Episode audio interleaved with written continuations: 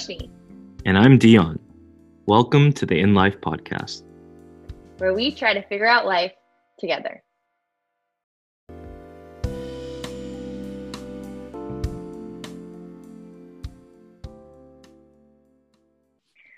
So what's up? up, Wait, how are you doing generally? Um, how am I doing? Doing all right. Not too bad. Can't complain. I'm wearing a long sleeve right now. Bro, I'm sweating so much right now. Wait, yeah. It, okay, the Bay Area weather is so weird because two days ago it was burning hot. Then yesterday it was super gloomy, at least in San Mateo. Yeah. and then today it's in the middle but i don't feel hot normally i'd be burning up by now but No, I'm sweating. I'm sweating so much right and now. your window's open too And my window's open, yeah. Lame. I have distinct memories of when I first met you actually. And you and Sadik were super like chatty. oh yeah Yeah, and I remember I it was like you sat in front of me diagonally left, and then I sat in the middle, and then Sadik sat diagonally right. Uh, And so then I would just see you guys talk to each other, and then I would just be laughing to myself, but not included in the conversation. Um, and I felt like I thought you were quite uh popular at work. Like Lincoln would come and sit with us, and like everybody would just like hang around, Uh-huh. and you would just be yeah it was a spot with people. Yeah, Rip, imagine. um i talk about this all the time for like corporate seating people are always saying Oh. oh you should um either sit or or i think a lot of times when you're broken out into a team the office planning isn't great so there's sometimes just no space for someone who's new joining your team so they end up Mhm. sitting quite far away the problem is a lot of the times they're not sitting next to anyone they actually work with Mhm. so so they don't get that frequency of interaction so they're not building up any relationships Yeah. meanwhile everyone else on their team is always sitting together talking about random things at their desks and that person's missing out on it Yeah. so whenever i did whenever i did like seating charts or i planned seating charts i always you? make sure that yeah when i was like leading well never like medallion wide but whether it's for my group or my vertical or Uh. whatever then people always said like oh do it by tenure do by tenure problem is all like Oh. the oldest people are probably the highest up they're never at their desks but they get the best seats and no one wants to sit next to them because oftentimes Yeah. like they're my manager Yeah. so the best way to do it is either completely randomize it or at least ensure that the new people aren't last, that the new people are someone in the middle. So they can choose a seat that's not like right next to a manager, but embedded within the The us. community. Yeah. I mean, that's interesting because remember when we moved to from south to north and then people had to choose seats, there was still definite clustering. Like There's I just clustered with the same tenure or like a little bit older tenure than Mm-hmm. me. Yeah, but there's always going to be. It's just like with any group of people, when it gets too large, you're just naturally going to have like better friends. You're going to be closer to some people than others. So I think there's always going to you be think conflicts. But then if it was full on not full on randomized, but like kind of randomized, we could have made new friends with people who we had never met before, who are probably chill and not that new. Like the fact that I had never hung out with Pete and Franny and all those people, like Yeah. I could have just been randomized to that. Yeah. Yeah, but it would suck if you got like randomized to not that. To who? To what? Yeah. yeah. Um, that would suck. All right. Can I tell you about this um, exercise that I've done? Oh yeah, please. Okay. Are you ready? Uh huh. Are we doing it? Or are you just talking? Yeah. about it? Oh, we're no, doing we're it. do it. Yeah. Oh my god. Okay, let me let me pull it up. Okay. Wait, I want to explain it to you though. Yeah. Wait, you don't There's want to a talk lot of about topics?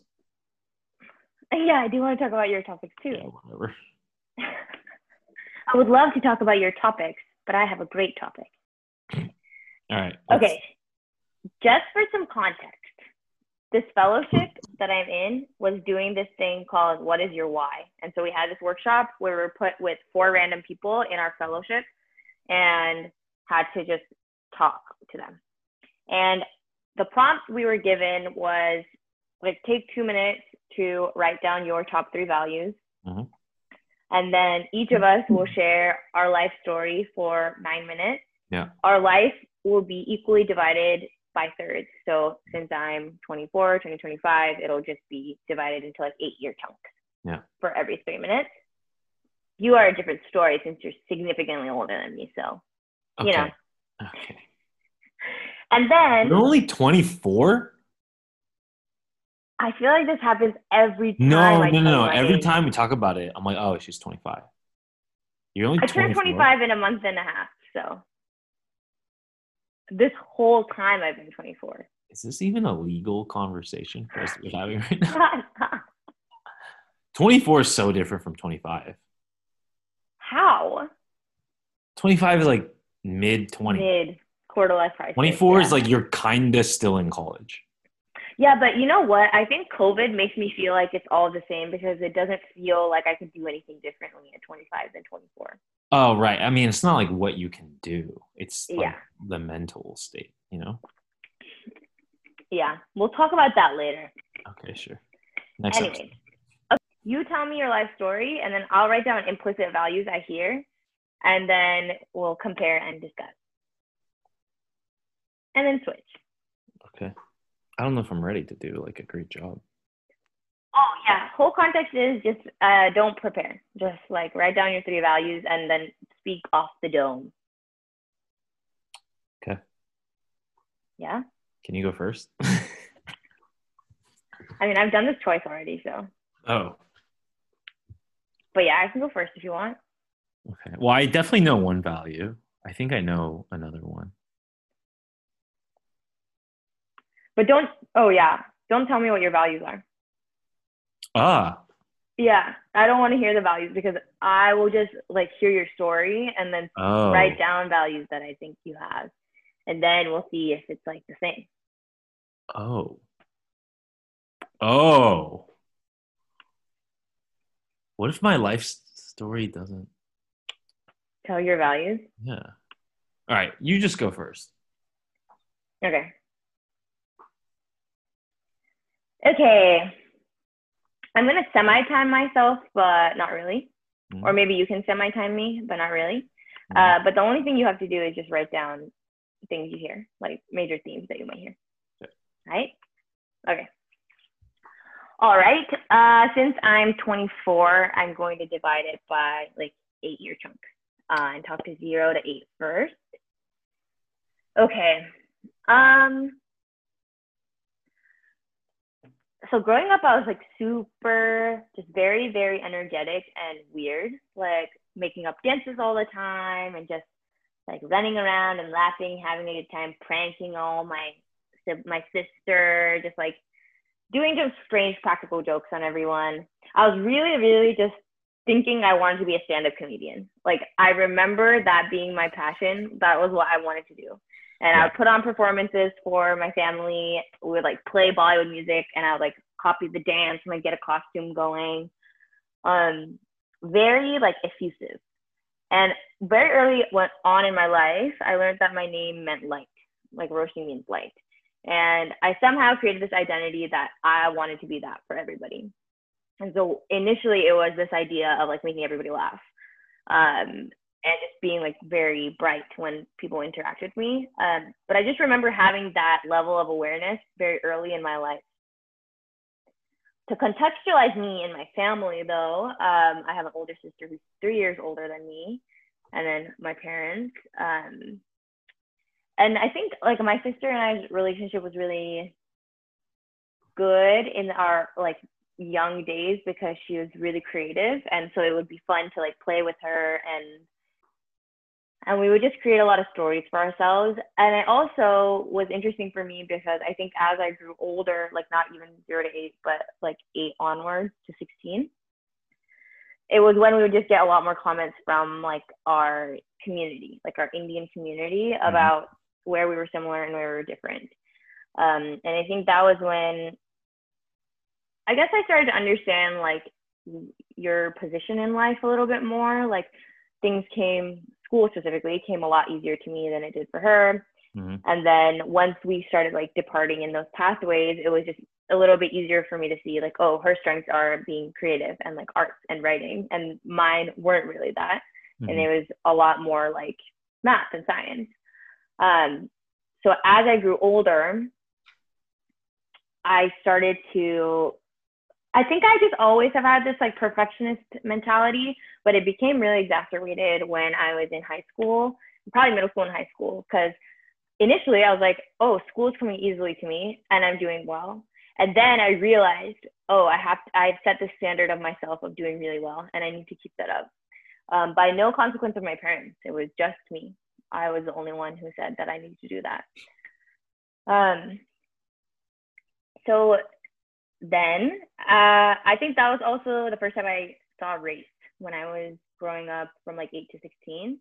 I Mm. didn't super notice it before then, um, but my school was very white dominated. So initially I didn't see it, and then I just felt super othered because Mhm. it became like race and wealth that differentiated me from my peers. And so I would go over to their house all the time. They would rarely come over to my house because I held some shame. Um, because I felt this otherness, I also held some shame around my culture. Like I didn't really share my culture with a lot of other people at school.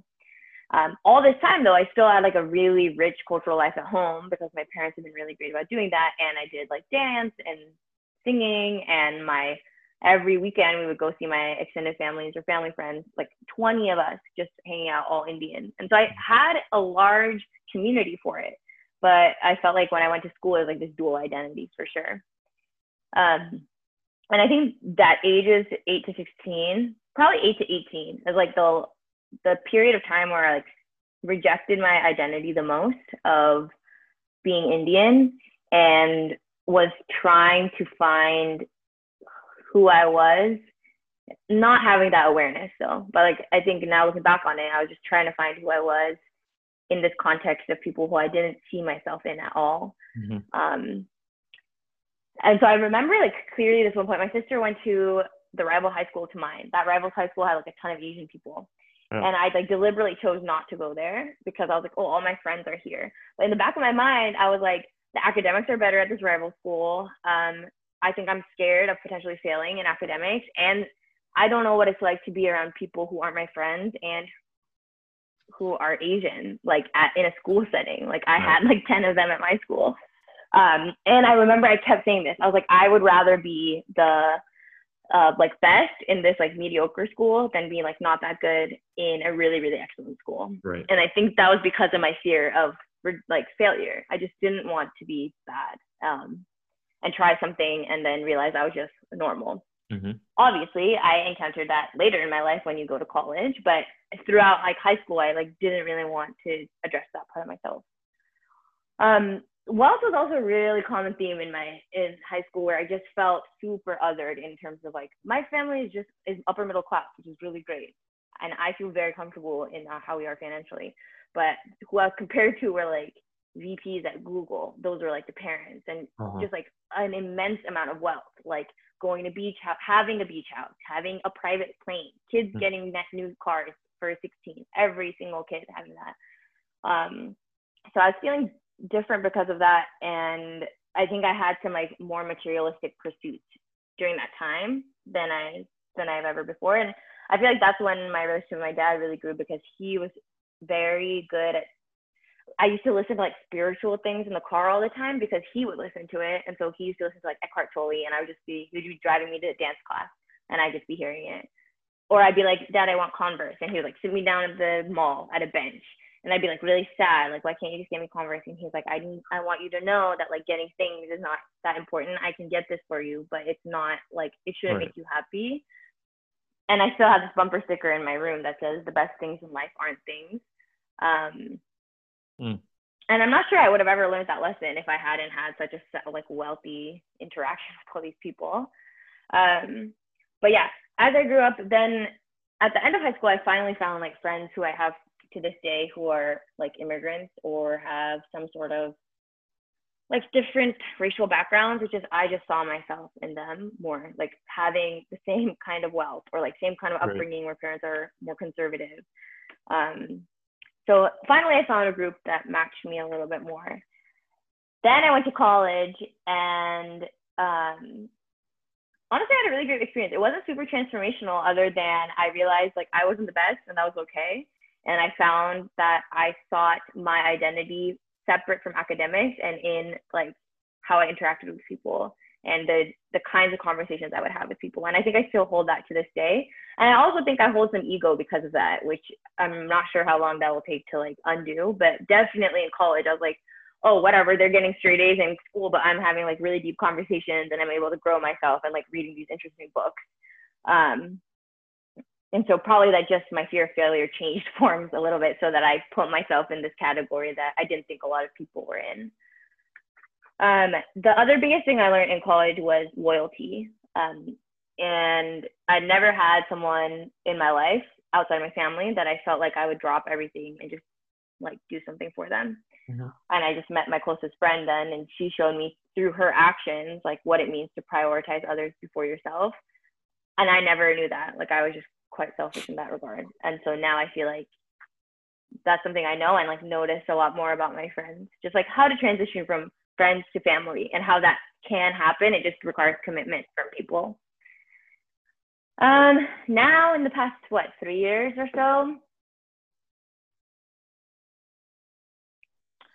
how would I describe my life? I think that I am still growing. I feel like I always have, and it's even more so now, just like this idea of fulfillment comes more into my mind. I still hold this idea that I am having deep conversations, and that's really important to me. And I think that's partially why like quarantine has been hard because, or just like this phase of our life, because I haven't been able to facilitate that as much. Um, but I think still these like pillars of having having depth in my relationships and like learning always has proven to always pull me back to something where I can't really ignore it. Like I can't just get a corporate job and just do it and make money and then not think about those things. Like it'll constantly cause me discontent if I don't have that. Mm-hmm. Um, and I guess that's something I'm still grappling with. Mm, yeah, I think that's where I am right now. And I also think that's nine minutes. was it? I don't know. I think relatively. I think maybe it was like 10 minutes. Wow, not bad. Um, okay, just for the pacing of this exercise. Yeah. Usually, from the last time we did the c- comparison slash feedback or whatever, like reflection mm-hmm. After each person spoke. We can do that, or we can do it like you also say your life story and then we reflect whatever you want. No, let's just uh, let's talk about you for now. Okay. Um.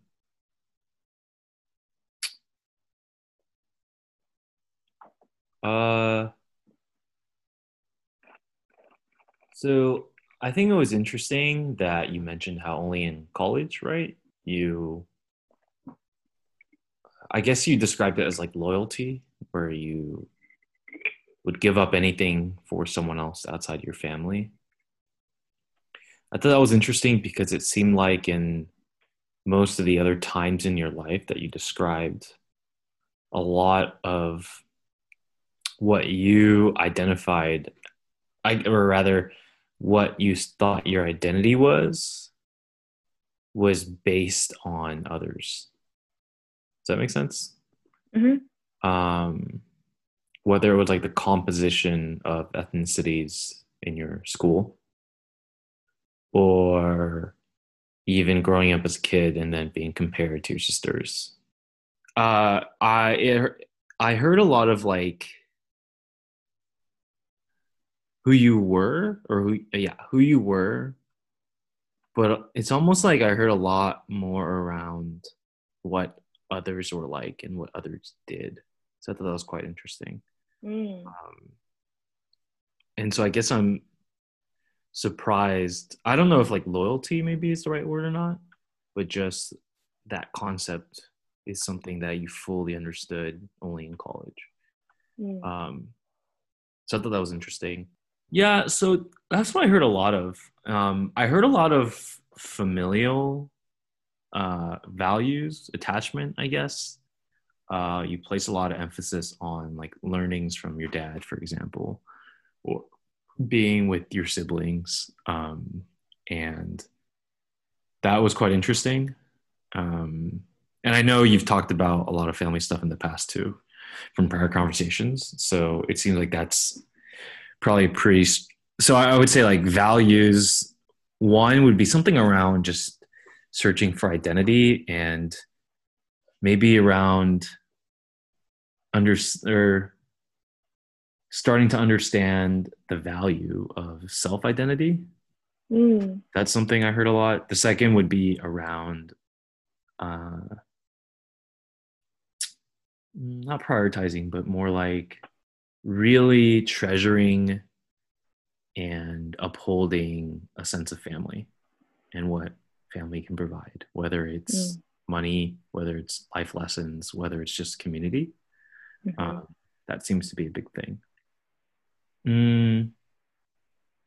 Yeah, I don't know what the third would be. Those two are Yeah. really the main themes that I heard. I think one thing that's interesting about this exercise, if you do it with other people, is what I end up saying to each of those people. Yeah. Like the first time my audience was people who actually just didn't even know who I was. So I had to give them a lot more context of like, this is I I'm working at this company and this is like what my personality is like because you guys haven't even experienced that. Right. Whereas we have had a friendship for so long that you probably already know a lot of the things that I've told you Right. and I'm just like putting words to them. So how I choose to describe them means a little bit more than like maybe what the content was. Right. Maybe like earlier years you didn't know as much about my life, but Years I'm I'm sure like how I chose to recount things would mean more. Right. It's also interesting because I did it with my friend who I've known for like seven years now, and she and I like, didn't say anything about like my school or like what I studied or what sports I did or because she knew all that.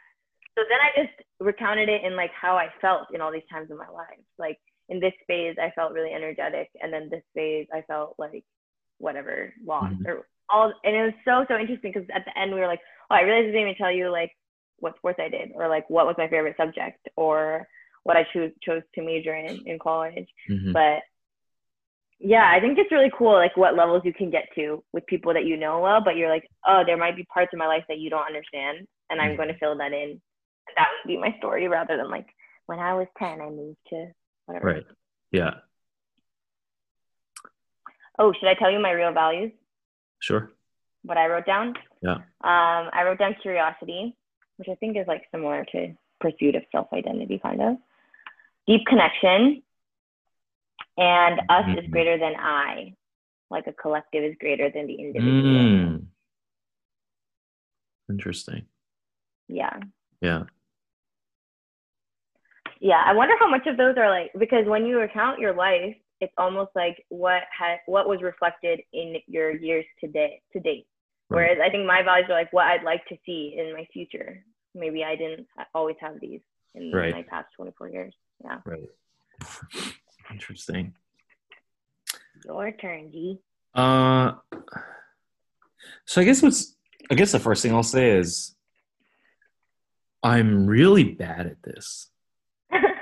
Okay. As in, I'm really bad about talking about myself, Mm. if that makes sense. When people ask me, "How are you doing?" Like the I I hate that question. First of all, I and I hate how that's like American small talk. But I actually, when when people are asking me, and they actually care, I never know how to respond. Oh yeah. I'm always just like, I don't know. I just, I don't know what it is. I think it's just a, like I feel and I emote, but maybe I don't know or internalize how I feel, if that makes sense. Uh, and so similarly, I'm not quite sure how to talk about like what my life story is. Um, I- think I would probably just go through the motions and maybe just do it chronologically, or maybe even do the whole like, yeah, this is where I work, this is what I've been doing, this is where I went to college, accolades that would define me. But for the most part, like if you were to ask me straight up and I had to give you an answer, like tell me about yourself, tell me your life story, I would not mention anything around what I do for a living. I would not Mhm. mention anything about where I work. I would not mention where I went to college, what my major was. I wouldn't mention anything regarding accolades or anything like that. I think I would just mention what I care about and who I am and how I behave. Mhm. Which, in a lot of ways, is like just telling you what my values are. So I don't know if it's as useful, but for this exercise at least. But I think that I see that hold true in a lot of parts of my life. Like, and I think that for me, I think it translates really well to the workplace, for example, because when I say things like, oh, I don't see title, like I would speak to you the same way I would speak to Leslie, for example. Like, I actually do quite mean it because I just don't register those things. People ask me, oh, right. People would say all the time, like, you forgot where I went to college, or you forgot what my major was, or you forgot where I worked or what I did. And it happens a lot. Trust me, like, it happens a lot. And it's not because I don't care about you as a person. It's just more like, I don't think those are the things that define you. It actually happens a lot where people are just like, "How you forgot where I went to school?" And I'm just like, I don't even I don't even know if I remember ever learning about it because it just didn't stick in my brain because that's just not how I think about you as a person. Um, like actually, I I don't even remember where you went to school. Now that I'm thinking about it, like actually, like I don't. I don't. Where did you go to school? doesn't matter. Wait, just guess. Sorry. Just guess. Uh, uh, UCLA. Yeah. Let's go. That was probably some some con- subconscious thing speaking. me. But yeah, like literally, like it just happened. Like I, it just because it's not even in like my mental index. I don't even know how to explain it. Um. So I guess for me, I mean, the best way is like I'm just gonna tell you what my values are, and then I'll just tell you about my life story. yeah. Um, Okay. I think there are a few things that really define who I am. And I can draw upon um, context and stories from my past, my behaviors and actions that you see today. Um, so the first would be this idea of justice. Oh, yeah. I think we've talked about this before, right? Justice, this idea of right or wrong. Um, to me, I'm I'm like a very binary person. It either is or it isn't. I'm very bad at gray areas, and I think that's because I seek an answer, if that makes sense. And a non-answer doesn't really satisfy me and my curiosity, and so a lot of times if i get into like healthy debates with people i get very unsettled because oftentimes those things end with like ah you know the right answer is probably somewhere in between and i can't really do that. And so a lot of how this presents itself is with the idea of justice or like what should happen in this world so that the world continues to operate fairly equitably um, and i can think of many instances instances in my life where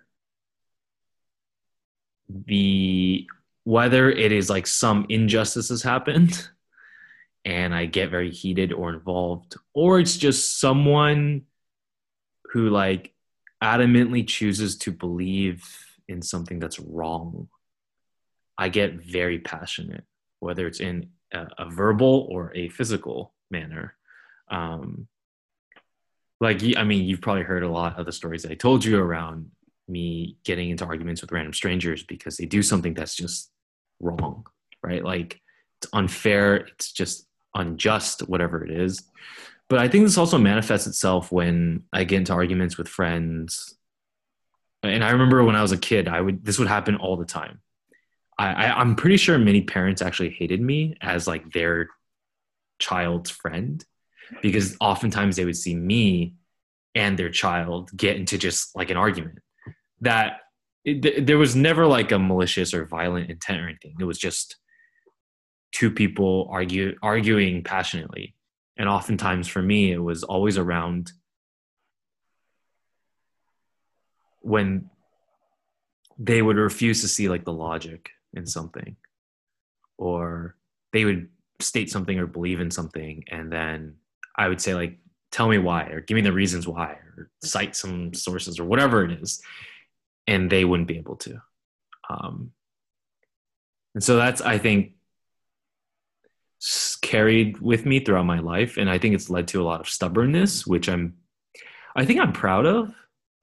But I also acknowledge when it does maybe put me behind the eight ball a bit at times, especially like in the workplace, right? When I think something should be done a certain way and it's proven to work that way, but maybe the way I go about convincing people is not the best because uh, it's very forceful in certain ways. So that's probably the first thing uh, is just this idea of right and wrong, of justice, black and white. Uh, the second thing, and I think as I've grown up and gone through life, this has become more and more apparent that it's just it's a result of both who I am, but also culturally who I am. Um, so growing up as an Asian American, I I never really went through the same phase that you went through as a kid when you like first saw race and realized you were a minority that you didn't really fit in. Um, for me, I guess like growing up in Fremont, it's slightly different demographically, but at least when I was growing up, it was fairly diverse. Um, I never really saw race until maybe college. I never felt, and to this day, I never, I don't feel like a minority in America, certainly not in the Bay Area. Um, and I guess I would identify as Asian, but I didn't know what it meant to be Asian. But one thing that has carried with me, and I almost like exude this in any sort of group setting, is this idea of group harmony. I'm both consciously and subconsciously huge about group harmony in terms of like wanting to make sure there is harmony, wanting to make sure if I have a bunch of friends over, everyone feels welcome. Everyone feels like they can be part of the conversation, uh, whether it's in a team setting, if I'm in an organization, if I'm just, yeah, whatever it is. Um, it's not just like the topics that we talk about or the things that we do, but it's down to the very minute level. Like if we're in a meeting, it's where I sit in the room and where other people sit. Uh, it's how we position ourselves in a room. And if it's conducive to a harmonious sort of environment where everyone can feel like they can be vocal. Um, that is present in so many aspects of my life. It's insane. Um, and I would say like almost to a fault sometimes because if, for example, if I'm hosting and I have friends over, sometimes at the end of the night, I don't even remember, you know, like, did I have a good time?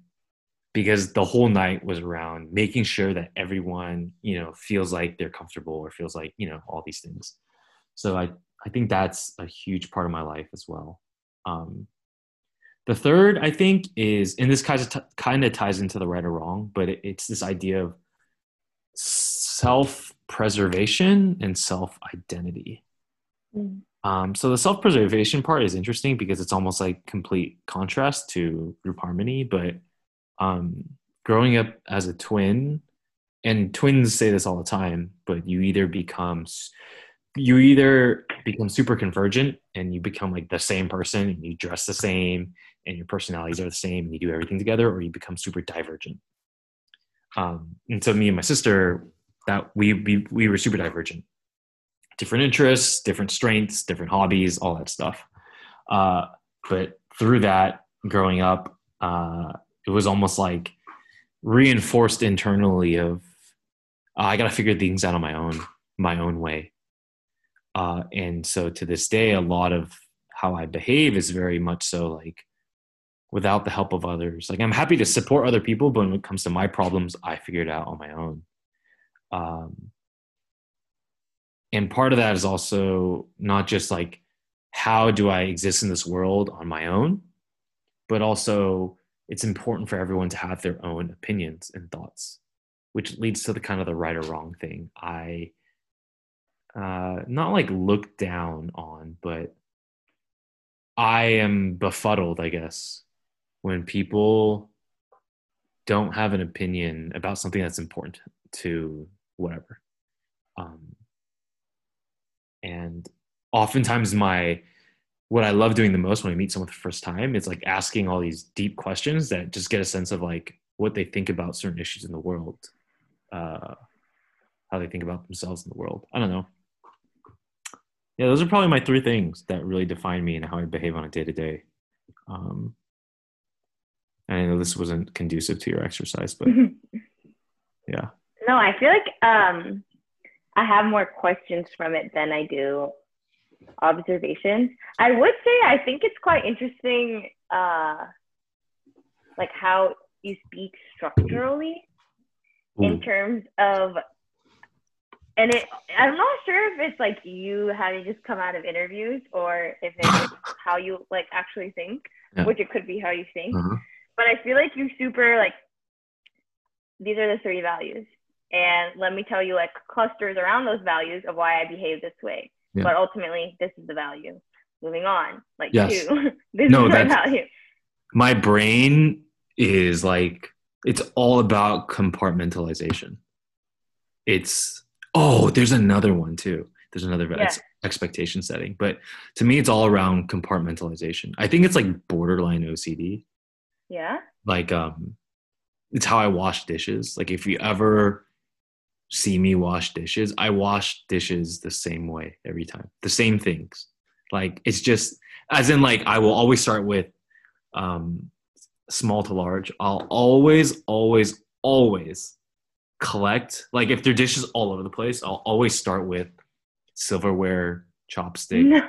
Yeah, always. And it peeves me to no end when like I'm washing, washing, washing, and I finish the the the silverware compartment, and like Kathleen comes over and it's like, oh, I forgot to give you this fork, and I moved on to like the small bowls. I like in my, I mean, I'm used to it now because we've lived together for so long, but in my head, I'm just like, you serious? Like it just, I don't know how to explain it, but it's the same way when I organize things, when I project plan, when I do work, when I set meeting agendas, it's like OCD. Like it's agenda, agenda, agenda, item, item, item, and I have to go like yeah. one at a time. And if you want me to go out of order, I get really like, but it's not supposed to be that order. Yeah. So were you always like this, or do you think work shaped you like this? no, bit? I think I was always like, like this. Thing? Oh, okay, I was always like this. Yeah. Interesting. Yeah. Um.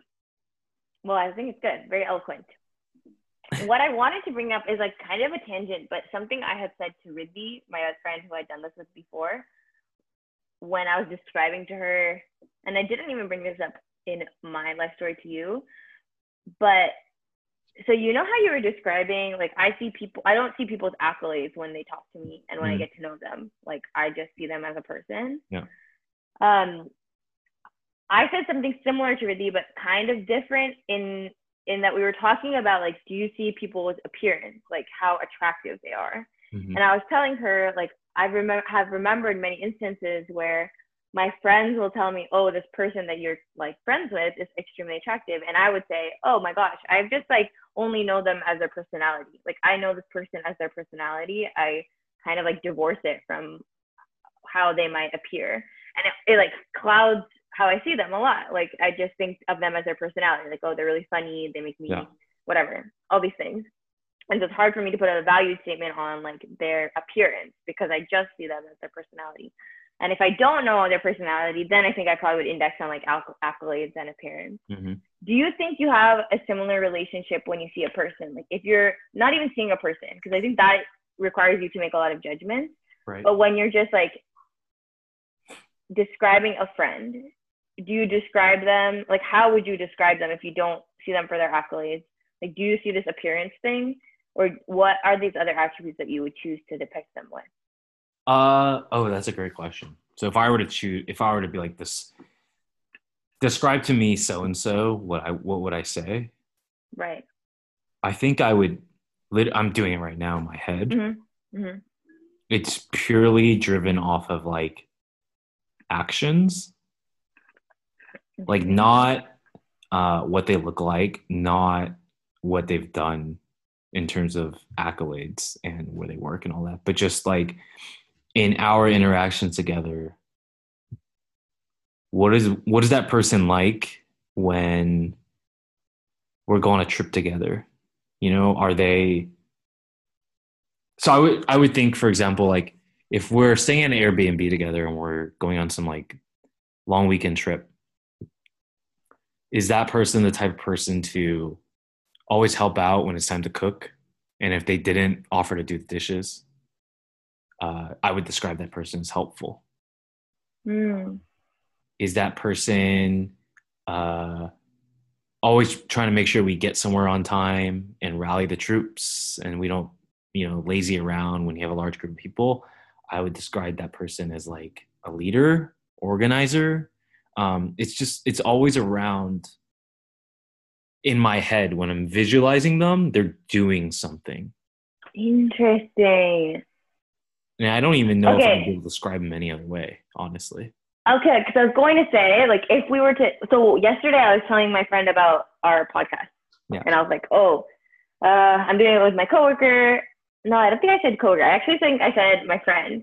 And then she was like, oh, how do you know this person? And I said, oh, we worked together, but he joined like three years before me, something like that. And she's like, aren't you intimidated? Like, how do you guys have a conversation where it's like peer to peer? Hmm. You guys is I always feel like when I'm talking to people who've been at my company like longer than me, I feel some like hierarchical, Mm. like oh I have to talk to them in like a little bit uh, professional way, and I'm like, no, I don't feel that at all. And I, and I didn't like end up describing you that much. I was just like, oh no, I don't feel like that. We just like had deep conversations, and I remember the way I described you was the first time we interacted one on one was because we were both told we had a shared interest in talking about deep things. Yeah. And then from there, that's like all the context that I gave in order to inform why we're doing this podcast together. Right.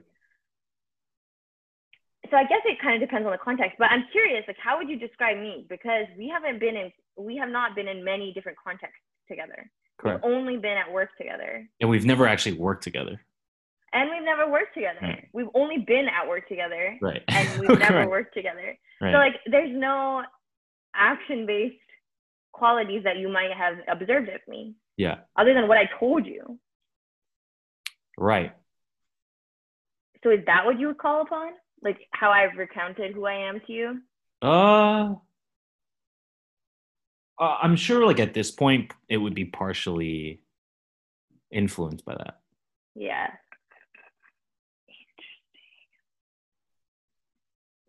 Isn't that that's so interesting to me?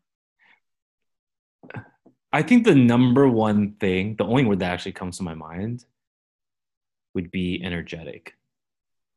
Mm. Yeah, I guess you would just like feel that regardless of circumstance. Yeah, Like or like whatever just all the things I'm picturing in my head are just like you being energetic. Yeah. Interesting. Okay, the other thing I wanted to ask you about was when you're talking about injustice. How affected are you? I'm curious how you're going to respond to this because of what we've talked about in the past. Hmm. How affected are you based on the immediacy of injustice? Meaning, I see this woman cut my line at Disneyland, and I'm pissed because I saw her do it, and I Why saw. do you have to say what she cut. Disneyland? Why you gotta do me like that? Versus, I hear that like children in a different country are. Yeah. Like Um, obviously, those are really huge disparities. But Right. how do you like? What layer of immediacy do you need to feel like I'm passionately going to talk about this with someone? Uh, I would say like the more direct it is, the faster and more passionate I will get involved. Right. So if we talk about the trope starving children in Africa, Yeah. I could probably contribute to the cause, but it would be very difficult for me as far as like the current capacity that I'm able to think and act and the skills that I have to make a difference there. Yeah. So it's it's not even that it would be useless. It's just more I wouldn't I just can't see if I've made a difference or not. Whereas if like a lady has cut and to be clear, it wasn't in front of me. It was in front of this mom, single mom with like nine kids. But anyways, that to me is just like it happened and it's solvable and I can help solve it. Now, the way I went, if you ask uh, the people that were there, the when I, the way I went about it was definitely not uh, conducive to any sort of Mm. actual solution, but it was also 1 a.m. Um, but it's something that can like easily be addressed, right? Mhm, mhm, She mhm. acknowledges that she was in the wrong. She gets off, and then the single mom gets to ride with her eight kids. Yeah. And like everyone feels good about it. No hard feelings, you know, all that stuff. Um, so yeah, the more direct it is, the better. And the more I feel like I have control to do something. Yeah. Yeah. I guess like in I'm we can have this conversation in the future too about like then how does that affect your job or like you know what I mean? Because probably the causes that a company would be built around are less immediate to us. Like Yep. I do one thing and it affects this person immediately. Yep. Um, so we can talk about it later. Um, the other thing I want to ask you about is group harmony with family. So, in the scenario that you have a family of four or something Yeah. like that, Yeah. and inevitably your children will want to like rebel at some point in their life. Mhm. Um, from what I've seen, mostly from my father and like people, other like dads who have daughters, when that happens, a lot of these people, and I think it's like confounded by this idea that males don't have a male community to like reach out to as much and confide in these emotional things. So they use their family as that unit, like this is Mm. my community. So with this idea of group harmony, when that happens to you, of your kids being like, F you, dad, I don't wanna. and like literally mean it, like you can see it in their face and it hurts you. How do you think you would feel about group harmony? Like to your what was what were you describing it? Like my first team. Was isn't that Ooh, what yeah, first team. Yeah. Like your family will probably be that. Like it's probably that for some people. But especially when you're the parent, I think like the type of person you are, it would be Right. your first team. Like how do you think you would feel when So, they're like no? Uh, Okay, so this is the interesting thing. I don't think I would. Uh, well, I'm not a dad, right? So I have no freaking clue. Yeah, right, but- right. If you're like, if I were to project myself five years from now, I don't know if I would consider my family my first team. Interesting. And I think that's because when I think of first team, I think of yes, not only the people I would confide in, but then the people I would ask, the people that I would feel. Uh, mm, okay, I guess it's more like. Oh gosh, how can I even explain this? To start, when it comes to like support, going back to my whole self-preservation thing right like it's almost like i would be my first team Uh from a support standpoint but Yeah. also when i describe first team it's almost like discounting family because family is almost like an obligation not that i don't Mhm. enjoy hanging out with my family. I love it. Mhm. um, Mhm. it's just more it's like a given. And i know that's like a luxury to say right? Because not everyone's like that but yeah. And especially if i were to have a kid once again i'm not a dad but this idea of like first team is almost like it'll change from time to time right? If i go to a new company or whatever move to a new place. Whereas like my three year old son that can't feed himself and that I need to take care of is like always going to be there no matter what. I don't know. Right. That makes sense. Okay. Okay. Let me. Re- so yeah, I kind of regret that I said first team. No, it's fine. I would. I want to reframe it as like, the, just in this idea of group harmony, because I think that principle applies more readily than maybe first team. Then and also not when your child will be three, but Yeah. potentially when your child has like their own thoughts that can make some sense, like Yeah. in middle school or high school, then they choose to reject you. Like Right. how, and and it's like such a huge hypothetical, but Ooh, I've seen yeah, it play yeah, yeah. out before. Like, how do you think you would feel in that kind of circumstance? So if they're rejecting me because like I don't want an authoritative figure around, I'm a 13 year old, I can make my own decisions. Like Yeah. I'm cool with that. Like I couldn't care less. Yeah. you know? Okay. Like I'll just be like, sure, whatever. Like go do your own thing. I get it. But if, and this is like another interesting topic for another day. But if it's like, I don't care what you say, I'm gonna like uh, do cocaine yeah. because all my friends are doing it. Yeah. That would be like a right versus wrong conversation for me. Mm. where to me it's just like I know you're young and I know you just don't know all these things that you just don't know, right? You don't know what you Yeah. don't know.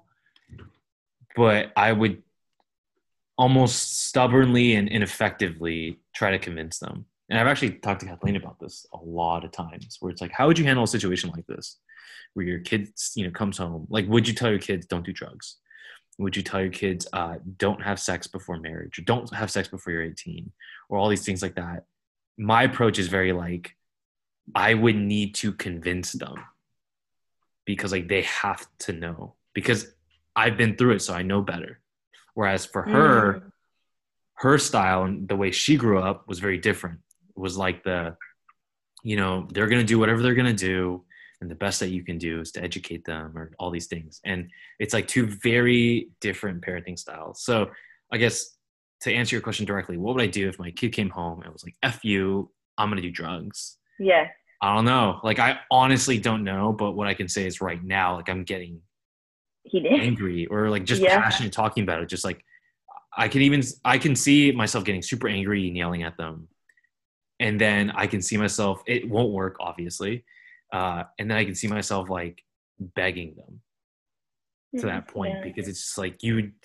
It breaks my heart, and it also frustrates me to no end that you don't see the logic in it or something like that. Yeah. This is interesting because this is not in the name of group harmony, I think. This is in the name of like justice almost, or like what is right versus wrong. Correct. Like right. you you have this idea this is right and wrong. Right. So it's not like I'm I I almost think that in the name of group harmony you would say I'm not really gonna push this because that's gonna create a rift in our relationship and like Ooh, no, no, no, no. Yeah. I would say Yeah. like it's it's it has a lot to do with long term group harmony. right? Like, if Oh, My kid started doing drugs and became addicted to it. Likely it would create a lot of rifts, awkward conversations. They'd become a pariah in the family, possibly Asian culture, all that stuff, right? Yeah. um yeah. Yeah. And i think a lot of times like for group harmony there has to be something at stake. So if my kid's rebelling and like not going to talk to me for a week there's i know there's nothing really at stake. Like a month a year 10 years from now they're going to grow up go to college come home one day and like laugh about it. Like can you believe i did that when i was 13 yeah. um, whereas if we're all sitting around at work and someone new shows up, if we don't make a welcoming atmosphere that first formative week with that person, they might not have a great time. And so there's like something very immediate at stake. Mm. Yeah.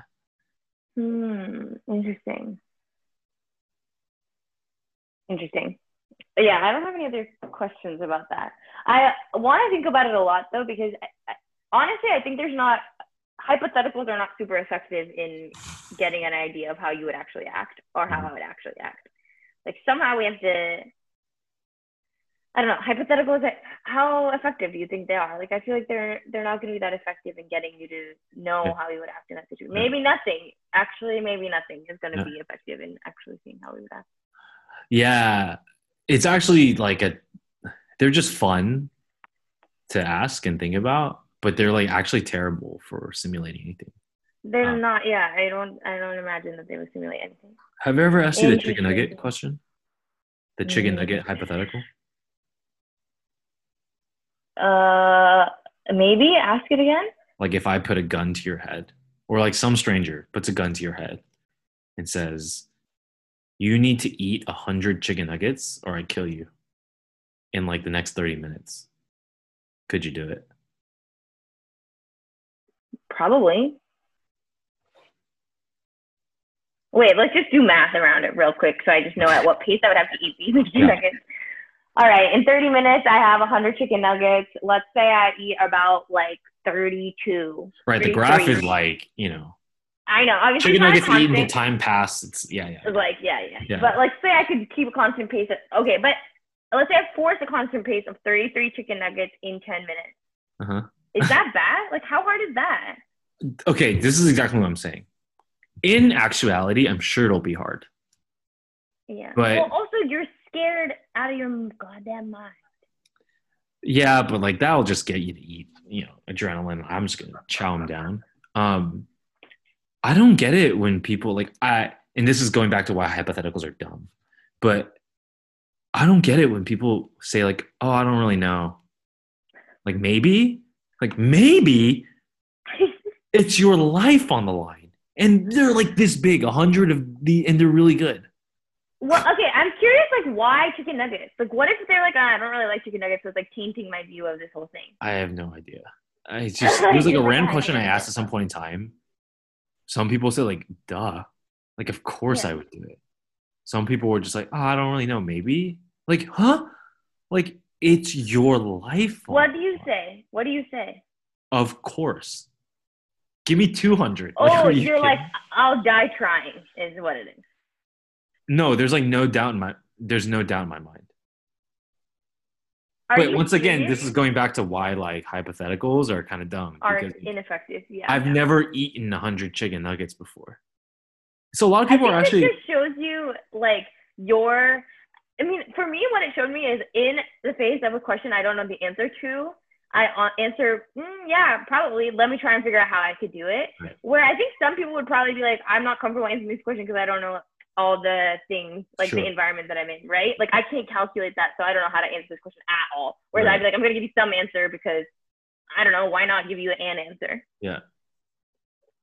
I guess for me, it's like an emotional response. Like I don't even need to know like how much time oh, do I, like, like I'm dying. when I would ask this question before, I'd always ask, "Can you eat 100 chickens, chicken nuggets to save your life?" The first question people always ask is like, "How long do I have?" And I'm just like, in my mind, I'm like, "Why does this matter?" You know what I mean? no, in five minutes. In okay, five right, right. But like, Yeah. that's just how I would think about it. It's just like, Yeah. of course, like. You know, like I can only give me all the limitations and restraints you want. Like, of course I could do it. Like I can only use half my teeth, or I can, you know what I mean? Like, I, there's no like, question. yeah. It's like 100 chicken nuggets for my life. Yes.